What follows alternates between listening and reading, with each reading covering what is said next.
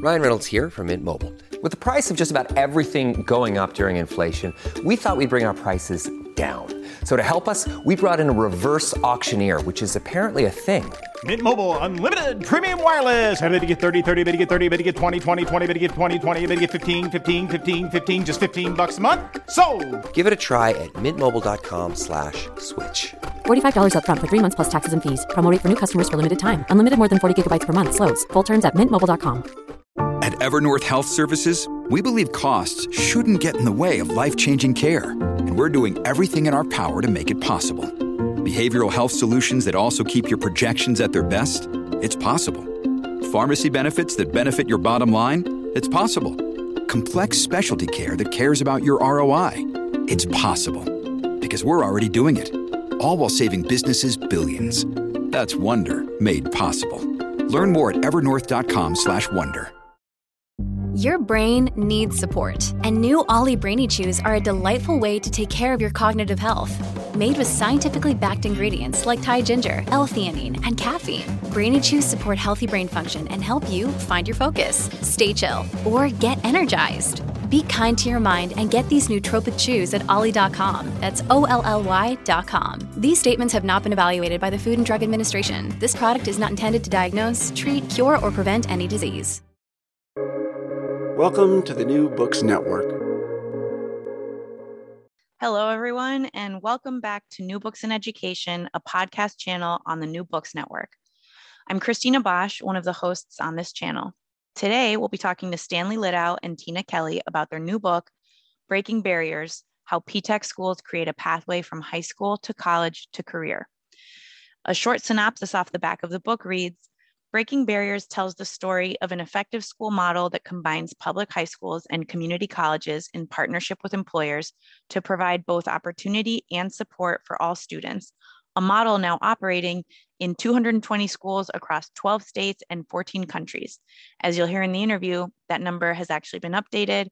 Um, but uh, Stanley and Tina, for now, welcome to the show. Thank you.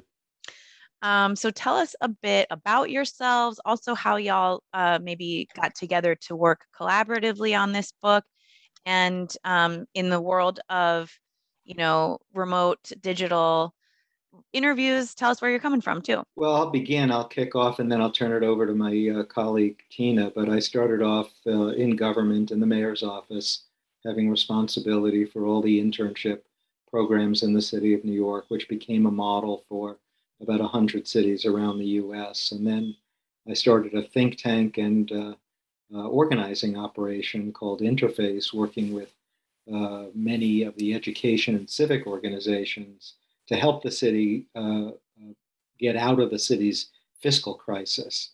And then I moved on to become deputy chancellor of schools in New York City, uh, the largest school system in the United States, and then went on to be president of the IBM Foundation and head of corporate affairs and corporate citizenship for the company.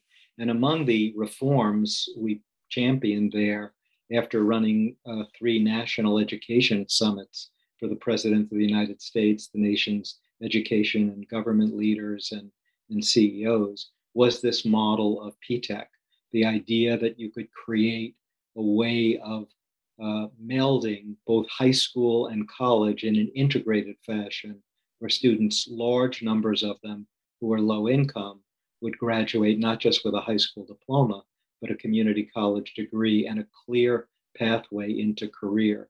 And uh, uh, Tina is somebody who worked with me at Interface and the Educational Priorities Panel, and then went on to uh, a career in communications. And we got together to write this book together.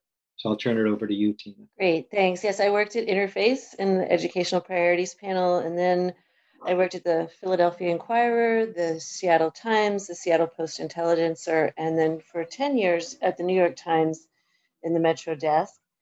And after that, I wrote a book on homeless young people with Kevin Ryan, who's the head of Covenant House.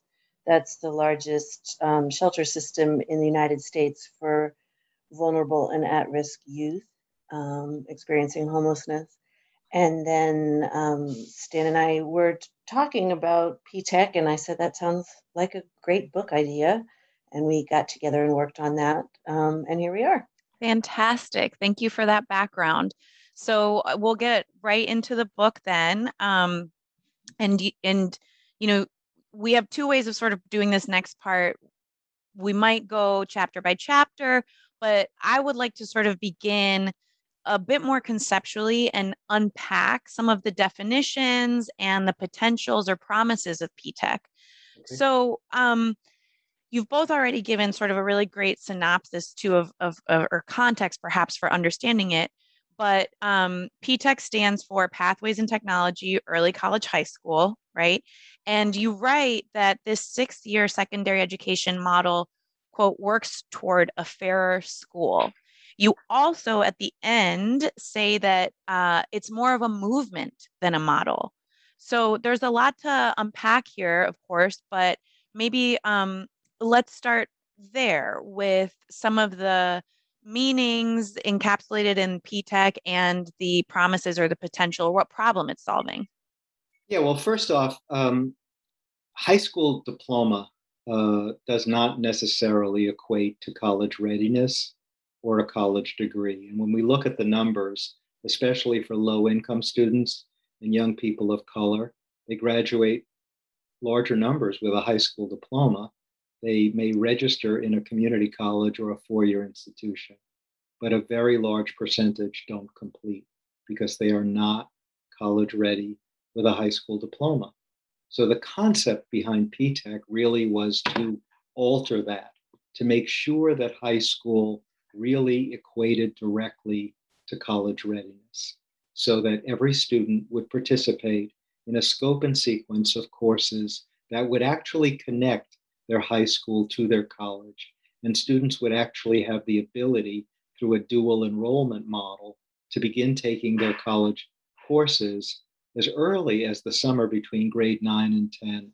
And because they were offered the opportunity to directly connect high school to community college, to significantly increase their completion rates so that young people of color and low income people coming into PTech student schools have college completion rates that are 400% higher than the national average. The second critical component is that an education is not necessarily a ticket to a career. So, by having employers engaged at the outset, you can combine a strong academic program with workplace skills provided through mentoring, structured workplace visits, paid internships integrated into the scope and sequence so that every student who completes successfully is guaranteed that they are first in line for a position at the partnering company. So what we're seeing through PTech is you know, about 600 employers involved in this program across the world. And right now it's up to 28 countries. So this model has been replicated in Singapore, Japan, France, Italy, Ireland, you know, Mexico, Brazil, all over the world, uh, over 13 states in the US, thinking that given the changes that are taking place in our economy, where more jobs are being created that have real future, that require a post secondary degree, we've got to come up with a new model to be able to prepare young people especially people of color and especially low income people. And that's the PTech movement. I want to pivot from that to, I guess, uh, Tina, I'm going to ask you specifically about um, the Elevating Equity chapter because that's implicit in some of what Stanley just mentioned. Um, and I know that you had previous in a previous conversation uh, told me that that was actually maybe one of your favorite chapters and the one that you learned the most in. Could you maybe take us through a little bit of that um, and in in connection with, you know, the larger problem that PTech solves for?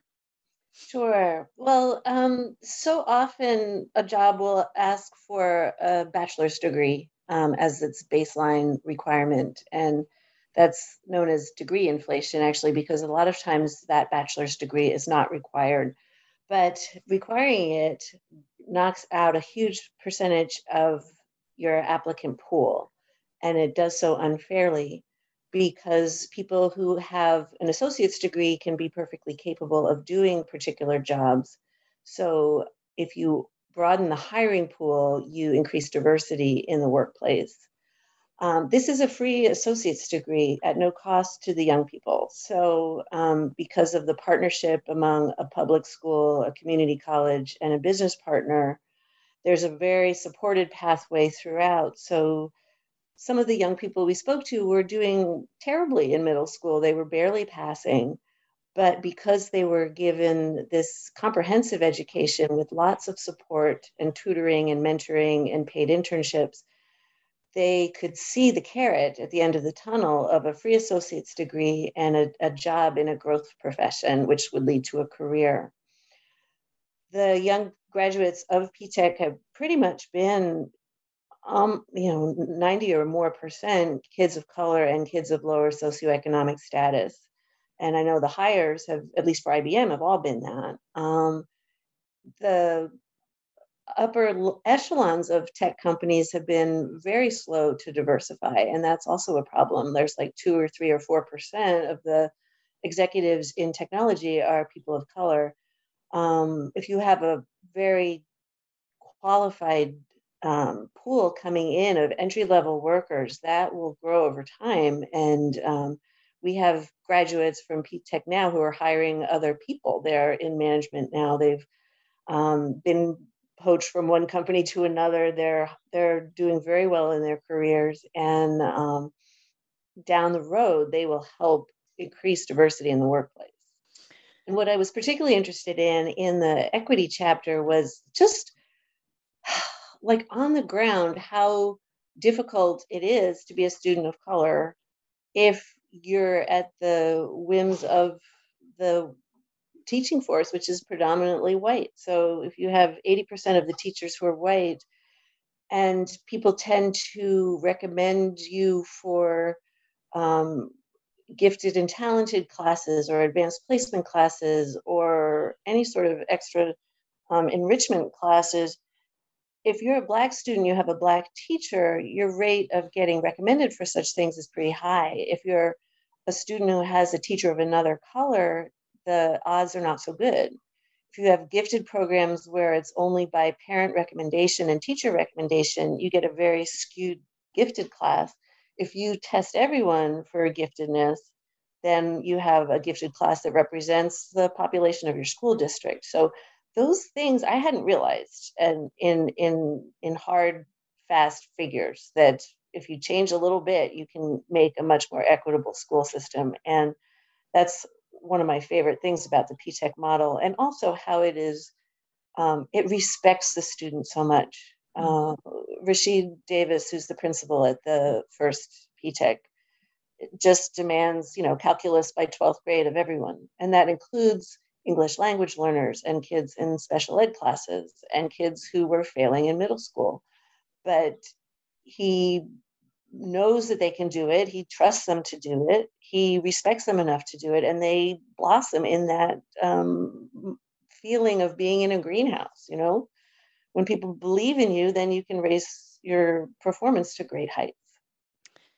That point that you just mentioned about respecting students, the need to, um, you know, conduct reforms in a way that also recognizes the uh, racial discrepancies, biases, et cetera, that have pervaded the education system for so long brings to mind also one of the points that is well covered in the book that's um, one of the uh, you all write one of the non-negotiable requirements for meaningful reform that works stanley i'm wondering if you could speak a little bit to how the book talks about a broad coalition must be involved in the planning of a successful reform and of PTech um, yeah, take us through that a little bit. Thanks.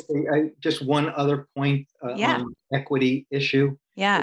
It's perhaps the most important point, and that is open admissions. Mm. When we look at education in America across 50 states, the best schools are provided as an opportunity for some students. And based upon race or zip code uh, or performance in earlier grades, young people of color are excluded from the best opportunities. And uh, that's intensified by having admission that's contingent upon grading or test performance or something that creams the population. So when I came up with the idea for P-TECH, I thought it was critically important to go against, break down that barrier that opportunity only is provided to some students and make sure it is open enrollment. So when we look at the schools in a state like Texas or Colorado or New York or Rhode Island or Maryland or Louisiana, they're all open enrollment. So the opportunity is given to all students and those at the bottom move up to the top based upon given the opportunity and also given the support. Now, when you ask the question about, you know, how do you get the key stakeholders on board, this is critically important because when we look at school reform across the United States, the most interesting reforms and the most innovative reforms have been kept from going to scale and kept from being sustainable because they have engendered opposition from key stakeholders. So if you provide an opportunity that's new and innovative and leave principals out, or teachers out, or parents out, or civil rights organizations out, or students out, you're ultimately going to provide an opportunity for those people left out to become the opposition that will stand in the way of bringing that innovation to scale. So when we look again over decades and decades of activity in the United States, we have so many examples of innovative and effective schools, but then they don't go to scale. And one of the reasons they don't go to scale, and this is what the book highlights, is if you don't have the key stakeholders engaged and involved, they'll become the opposition. So when the design of the model P-TECH was being put together, we were thinking very clearly of what would be the barriers to taking it and keeping it in one building, as opposed to having it be in hundreds and hundreds and hundreds of buildings, and eliminate the barrier in the design and having all the key stakeholders engaged. So Randi Weingarten, the head of the teachers union, writes the foreword to the book. And that says to organize teachers around the United States, teachers stand behind this model. Ernie Logan, the head of the principals union, described in the book as one of its staunchest allies, the message is clear to principals across the United States that this is something that principals get behind. When it's Republican governors or Democrat governors, red states or blue states, the message when you finish the book is while many of our education reforms are objected to by key stakeholders, this is one that has everybody on board. Yeah. And I, on that note, I want to just sort of highlight, you know, the very first um, P-TECH school is in, I'm forgetting it's Brooklyn or, the, or yes. it is in Brooklyn, right? Mm-hmm. Um, that school was created with buy-in from the local community right? Like in literally talking like neighbors. Yes. Yes. Yeah. And that's a really important part. You know, it's interesting because it, it was located in Paul Robeson High School. Right. And um, uh, the city at the time, because of poor performance in the school, was closing the school down and looking to start a new school. And most people in communities objected to those things because they thought if something new and innovative was created, their students wouldn't have an opportunity to participate in it. And for an entire afternoon, Rashid Davis, the principal, and I met with Bed-Stuy Restoration, the major community organization, uh, community leaders, and went through and made people understand that this was a new and innovative opportunity, but it was going to be provided to their young people, and they were going to get this opportunity. And that's why uh, the support for it has sustained itself over the decade. And just also, sort of, uh, again, along that note, just to clarify a previous point, we're saying that these are open enrollment schools, but they, they do operate with a lottery, which is also typical of charter schools, but these are not charter schools. No. Can you clarify for listeners a little bit about? I mean, I know a lot of the book goes into this, but sort of you, what is a P-TECH school in the landscape of public schools, charter schools, open enrollment, pri- private, et cetera?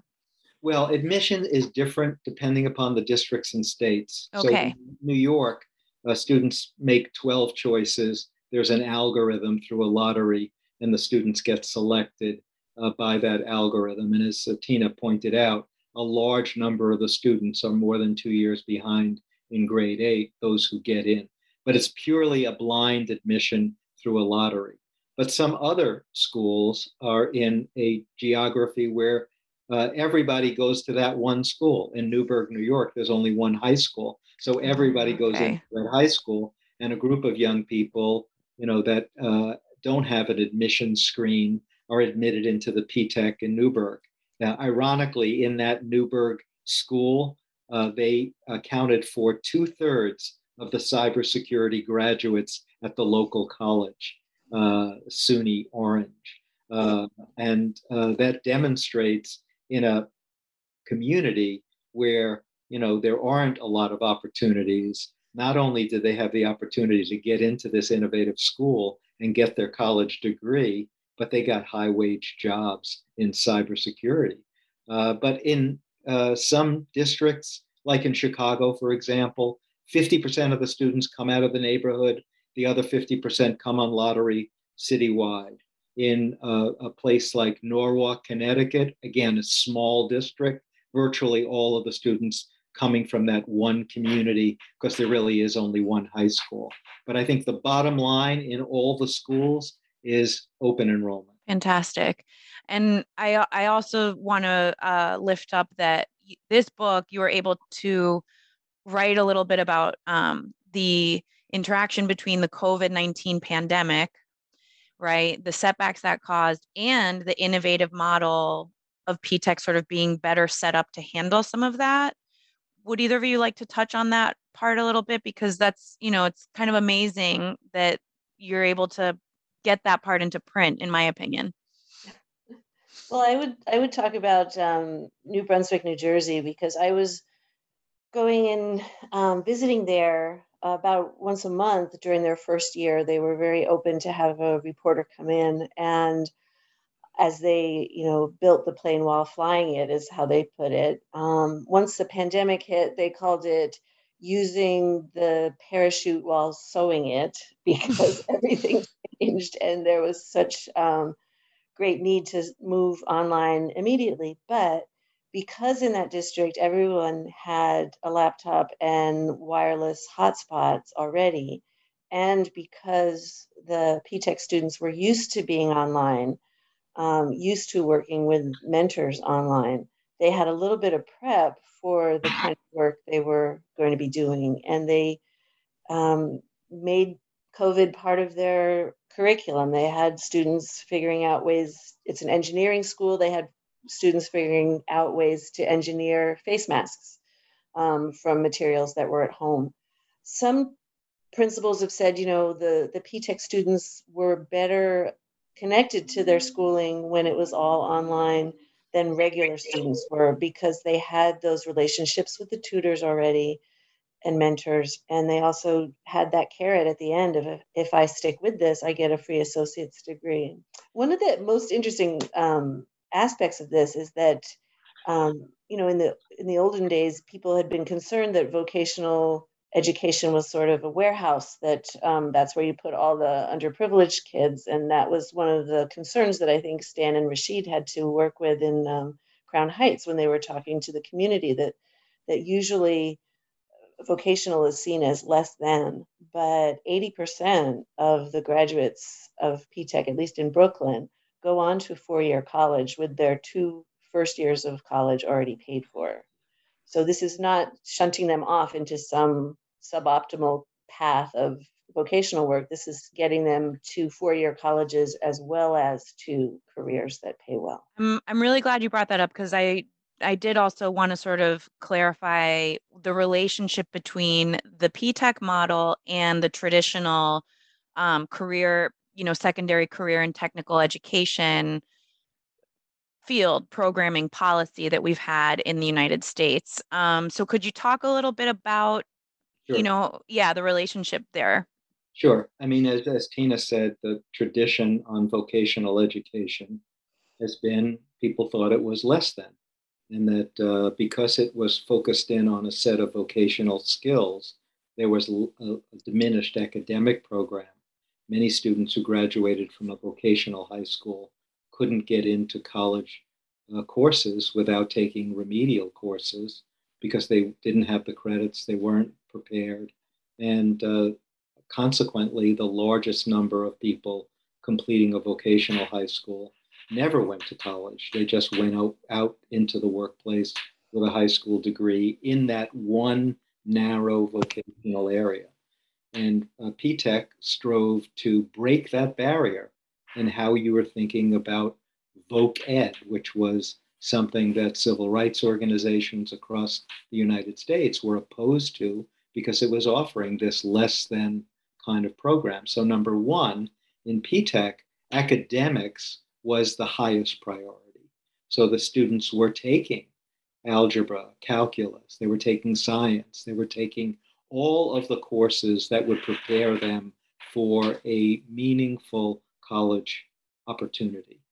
And they were also combining workplace skills, but it wasn't a narrow set of workplace skills. It was the broader set of workplace skills. It was problem solving, it was presentation, it was writing skills. And instead of being a standalone course only in those workplace skills, the workplace skills were part and parcel of how the curriculum got taught. So I recall bringing the president of Johns Hopkins University into the P-TECH school before they launched them across the state of Maryland. And we walked into the algebra class, and the students were working in teams of four and five on a project using their algebra skills to create a business plan for a new business to go in competition with Nike. And the students were writing their business plans. They were problem solving using their algebra. They were uh, passionately engaged and involved in their algebra class. And we walked out into the hallway afterwards, and he said to me, I've never seen a math class like that. That was amazing. And by the way, that was the math class that President Obama visited when he visited the P-TECH school in 2013, and then got up and said, This is an opportunity that every student in America ought to have. Because the workplace skills inspire and excite the students about understanding that algebra isn't just a standalone math class, it's part of how you could live your life and solve problems and be successful in the workplace. And the same is true of your writing skills, and the same is true of you know all the things that would be part of this program. So that's what helped a lot of the opposition to vocational education get stripped away.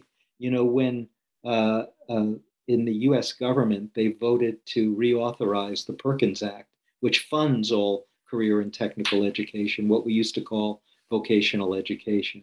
And hundreds of organizations signed on to the reauthorization of the legislation, including civil rights organizations, labor unions, CEOs of major companies, chambers of commerce. And when we would go out to talk to legislative leaders in the Senate and the House, they said, We've never seen an education initiative where everybody is on the same page because it wasn't a less than program it was a more than program. So I got to ask, and I'm not sure who to direct this to, but you know, I am in special education by training and trade. So, you know, I know that when we're talking about equity and all the students and et cetera, just got to ask, I know actually in here you you have a great um I don't know if I would call it an interview, but like a special education teacher at the original P-TECH school is featured. Can you talk a little bit about, you know, any any thoughts on your special education programming within P-TECH and eh, you know, again, when we talk about CT, uh, CTE being historically considered a dumping ground, critiqued by the NAACP as such at one point, that also happens in special education. So, any um, any kind of light you can shine on the relationship between special education and P-TECH? Yeah, Well, you know, students who have an IEP uh, have a variety of different issues that lead to that IEP. And roughly 15 to 17% of the students in P-TECH schools have IEPs. So the, the population that's coming in is similar to the normal population, the average population of students who have an IEP and have some special need. But actually, a large number of those special needs students with IEPs wind up getting their college degrees and they wind up going into the workplace. And in the book, uh, Tina and I profile a couple of those students uh, so that you could see it not just in a policy book, but through the lens of individual students. A student who had an IEP because they had a speech problem or they had some type of a learning disability. So in some instances, it's mischaracterized. But that opportunity given to all students, not just some, then the students respond to that.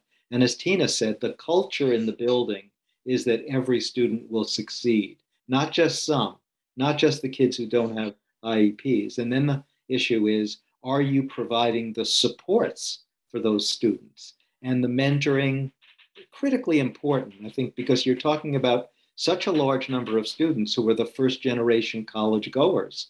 So if somebody's a middle class student or an upper class and they have parents or, or siblings who are college attendees, it's totally different than a student who isn't. You know, uh, one student, and, and, this story came out after the book came out, uh, a young man named Jose, he came to the uh, city of Longmont, Colorado at age nine, not speaking a word of English. And in the eighth grade, he was behind because he had a language problem. Uh, English was not his, not his language. And Jose just graduated from the P-TECH school in four years with a high school diploma and a college, two-year college degree and a full scholarship to Harvard. Amazing. That's a great story. So, um, I guess to sort of start start closing and and keep going along that the the, the lines of the tough questions, I feel that um, the book deals, you know, sort of throughout with some of the critiques that people will make about having business involved in education.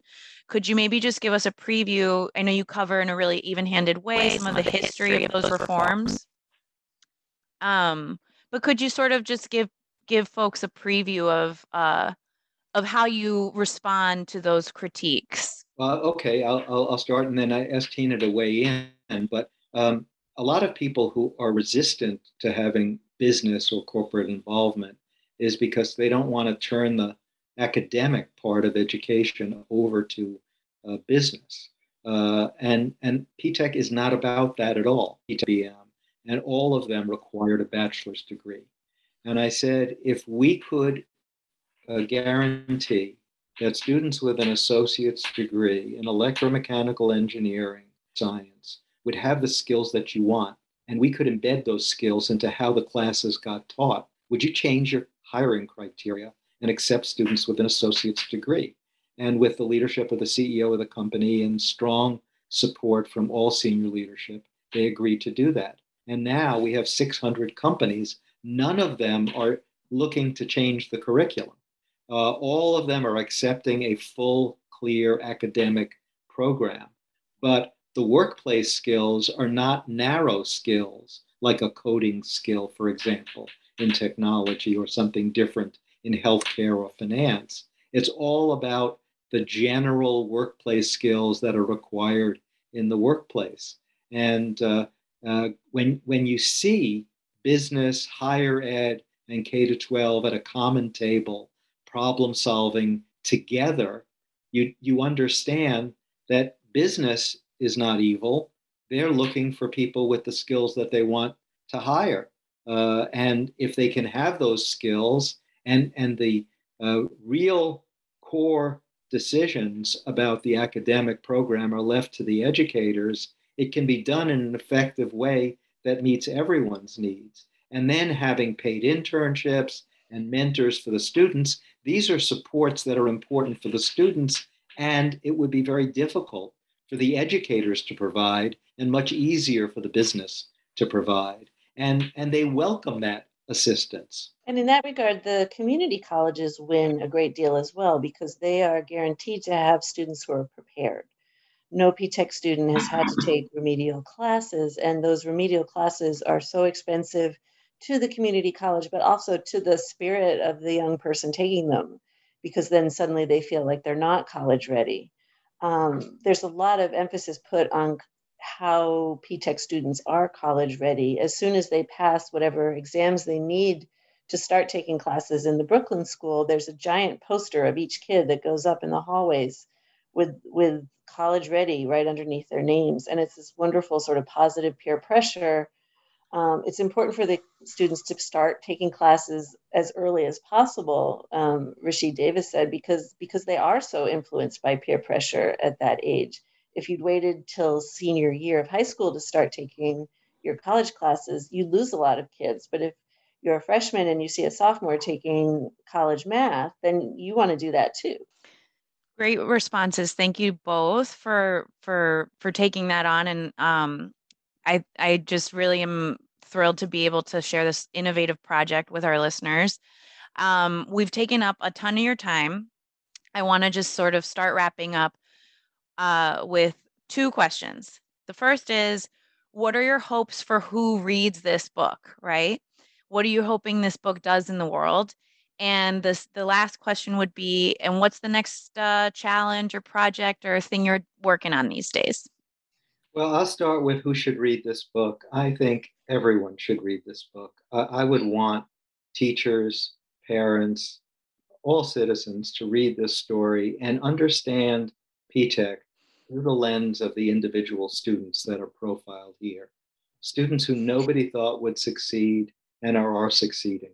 A young man who's on his way to medical school, uh, a young woman who's uh, on her way to getting a PhD, uh, students who the two year degree was only the beginning. By being put in the driver's seat, they succeeded. So I would want all of those people to read it. But especially, I would also want uh, the key influencers. You know, when President Obama embraced P-TECH, as I said, he said every student should have this opportunity.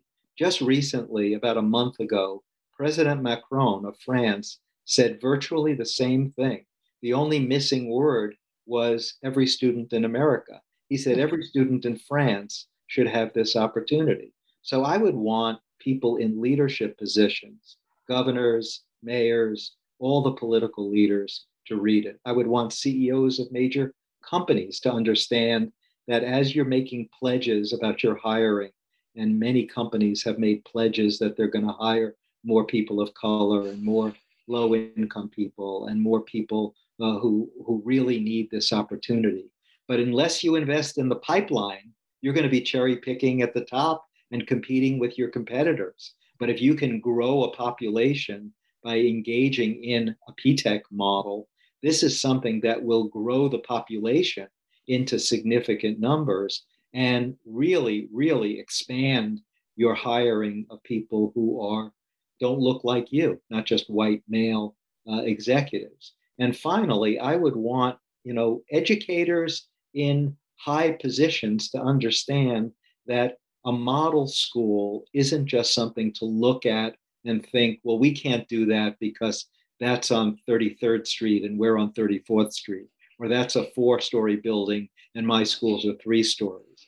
They should understand that this is something where the barriers to replication were broken down in the design and it can be embraced by all. I second that. I really I really want governors to read it because they are central to the spread of the model. And I would like to see thousands of more P-TECH schools just because it's so good for the young people involved. I would I wish I could send my children to one. I think it's also directly connected to COVID. I mean, where we are right now is we have a growing crisis in United States. Uh, the percentage of low income students and students of color enrolling in our universities is going down as a direct consequence of COVID. It was already going down because the population was smaller, but it's now going down even further. The first year of COVID, the population in public higher education uh, universities went down for that population by 30%. So that's in crisis Uh, uh, st- stages. And secondly, when we look at the labor force, the jobs that are high wage and that are increasing require a post secondary degree. Somebody going into the workforce with a post secondary degree versus only a high school diploma, they earn 84% more over their lifetime. And as those jobs are expanding, you know, we hear all this discussion about college doesn't matter and, and all you need is a credential. Uh, people are not saying that to their own children. Mm. And this is an opportunity to get more young people the kind of preparation, the kind of skills that they need. And COVID puts it on steroids. So a P-TECH opportunity really is more important now than when that first school opened its doors uh, 10 years ago. Especially since it costs so little to each individual district. That's a great point. Um, so to close, do you want to share sort of any next steps, either in your personal work or for the book or P-TECH in general? Well, for me, I teach at Duke uh, and I teach a course on the politics of education. So I would hope my students who would understand these issues would then go off and lead uh, over the next you know 10 20 years i think that would be important i write a monthly column for barron's and I would hope that people in the business community who read it would understand that this is something that they need to do.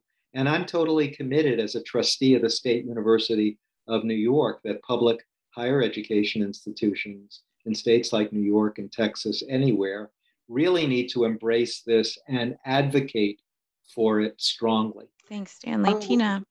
I'm working on a project on college affordability in the public sphere, and um, I'm looking forward to seeing greater spread of the P-TECH model. Great. Well, hopefully we can speak with you again when the next edition comes out.